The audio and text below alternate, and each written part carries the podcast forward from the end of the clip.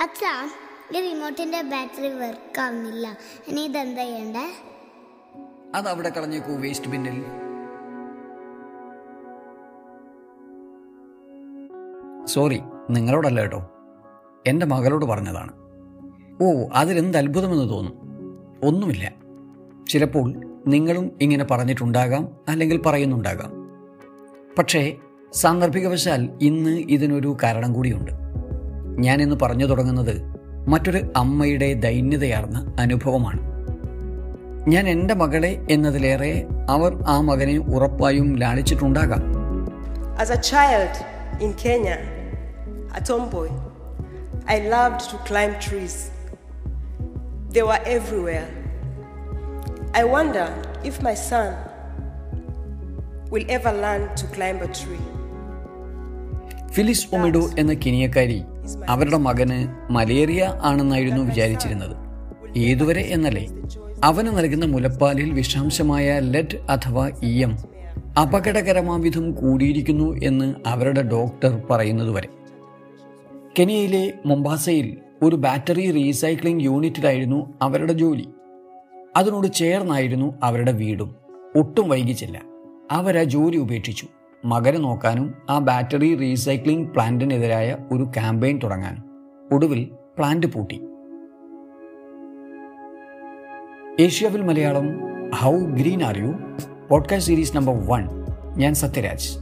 Thank you for joining with me നമുക്ക് ചുറ്റും അല്ലെങ്കിൽ ലോകത്തിന്റെ ഏതെങ്കിലും ഒരു മൂലയിൽ മണ്ണിനും മനുഷ്യനും പരിസ്ഥിതിക്കും സംഭവിക്കുന്ന മാറ്റങ്ങൾ അതിലെ ആകുലതകൾ നമ്മൾ അറിഞ്ഞിരിക്കേണ്ട കാര്യങ്ങൾ അങ്ങനെ ഒരുപാട് വിവരങ്ങളുമായി ഈ പോഡ്കാസ്റ്റ് സീരീസിൽ ഞാൻ ഉണ്ടാകും.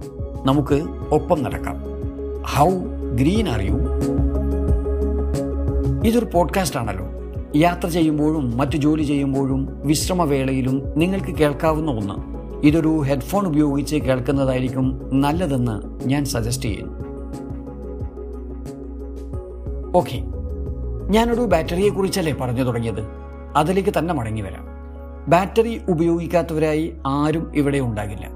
ബാറ്ററി ടോർച്ചുകളെ ഏതാണ്ട് ഇല്ലാതായിട്ടുള്ളൂ. ടി വി റിമോട്ടിൽ ക്ലോക്കിൽ വാഹനത്തിൽ അങ്ങനെ നിത്യജീവിതത്തിന്റെ ഭാഗമാണ് ബാറ്ററി.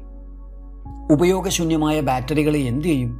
വലിച്ചെറിയും അല്ലെങ്കിൽ അപ്പോഴത്തെ യുക്തി പോലെ ചെയ്യും. അതോടെ നമ്മുടെ ബാധ്യത തീർന്നു.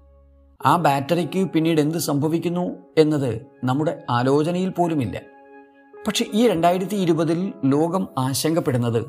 പരിസ്ഥിതി വിദഗ്ധർ ഭയത്തോടെ നോക്കുന്നത് ബാറ്ററി റീസൈക്ലിംഗ് യൂണിറ്റുകൾ പുറന്തള്ളുന്ന ലെഡ് ഉണ്ടാക്കുന്ന മാരകമായ ആരോഗ്യ വിപത്തിനെ കുറിച്ചാണ് ഞാൻ ഒന്ന് രണ്ട് സംഭവങ്ങൾ ചെറുതായി പറയാം. ആദ്യം നമ്മുടെ ഇന്ത്യയിലെ കാര്യം തന്നെ. ന്യൂഡൽഹി ആസ്ഥാനമായി പ്രവർത്തിക്കുന്ന ടോക്സിക്സ് ലിങ്ക് എന്ന എൻ ജി ഒ രണ്ടായിരത്തി പത്തൊൻപതിൽ പ്രസിദ്ധീകരിച്ച ഒരു പഠനത്തിൽ ഇന്ത്യയിലെ തൊണ്ണൂറ് ശതമാനം ലെഡ് ബാറ്ററികളും അനൗപചാരിക മേഖല പുനരുപയോഗം ചെയ്യുന്നതായി കണ്ടെത്തി.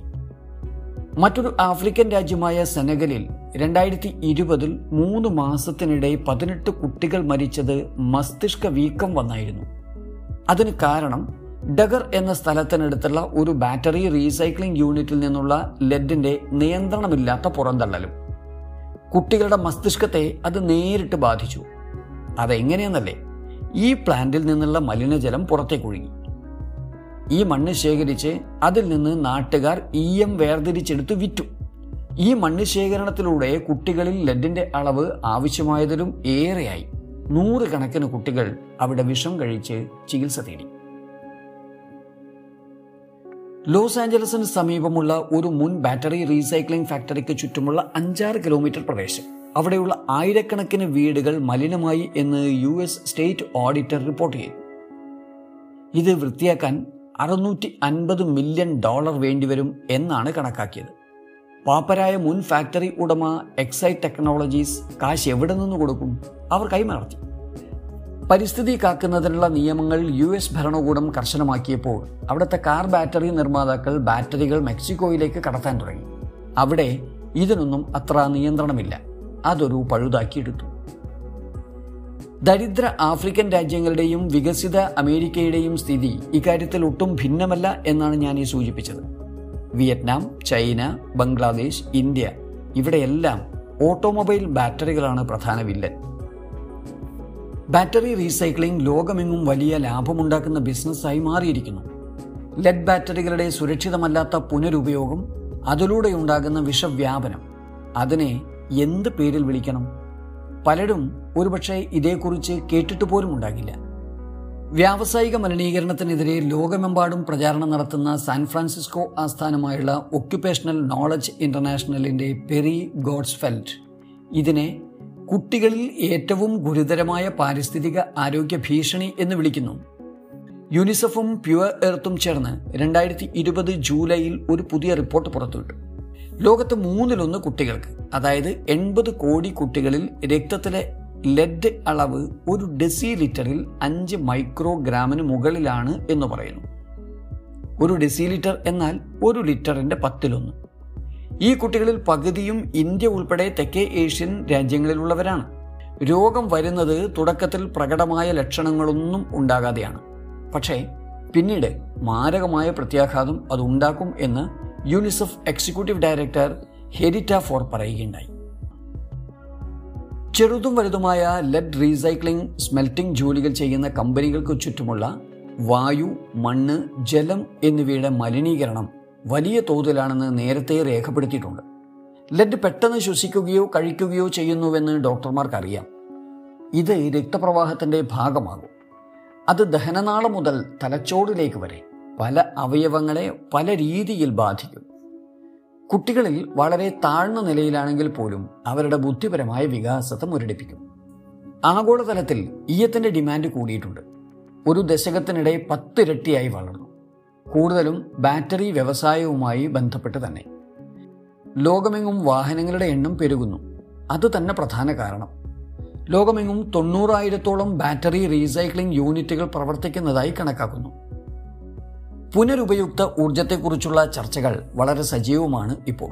സോളാർ പദ്ധതികൾക്കും കാറ്റിൽ നിന്നുള്ള വൈദ്യുതി ഉൽപ്പാദനത്തിനുമെല്ലാം അത് ശേഖരിച്ചു വെക്കുന്നതിന് ബാറ്ററി സംവിധാനം അനിവാര്യമാണ്. ഇത്തരം പദ്ധതികളെ യു എൻ ഏജൻസികളും കാലാവസ്ഥാ വ്യതിയാനം പഠിക്കുന്ന വിദഗ്ധരുമെല്ലാം പ്രോത്സാഹിപ്പിക്കുന്നു. പക്ഷേ പുനരുപയോഗം സുരക്ഷിതമാകേണ്ട കാര്യത്തെക്കുറിച്ചുള്ള ചർച്ചകൾ എവിടെയും കാര്യമായി ഉണ്ടാകുന്നില്ല.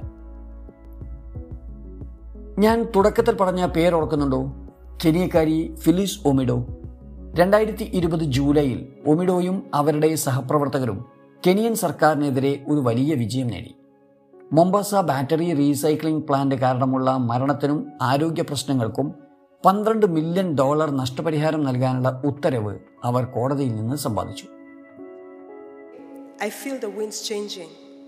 I feel the tides turning. I feel that the struggle for the environment today is evolving.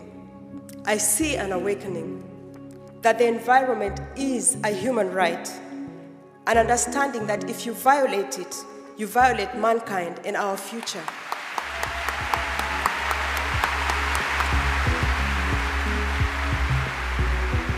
അതൊരു തുടക്കമാണ് സുരക്ഷിതമായ ബാറ്ററി റീസൈക്ലിങ്ങിന് കമ്പനികളെയും ഭരണകൂടങ്ങളെയും നിർബന്ധിതരാക്കുന്ന തുടക്കം As a mother today, I dream of my own, my own child's future. I dream of love. I dream of friends. I dream of my grandma. I dream of my sisters. I dream of a better Kenya, a better Africa, and a better world.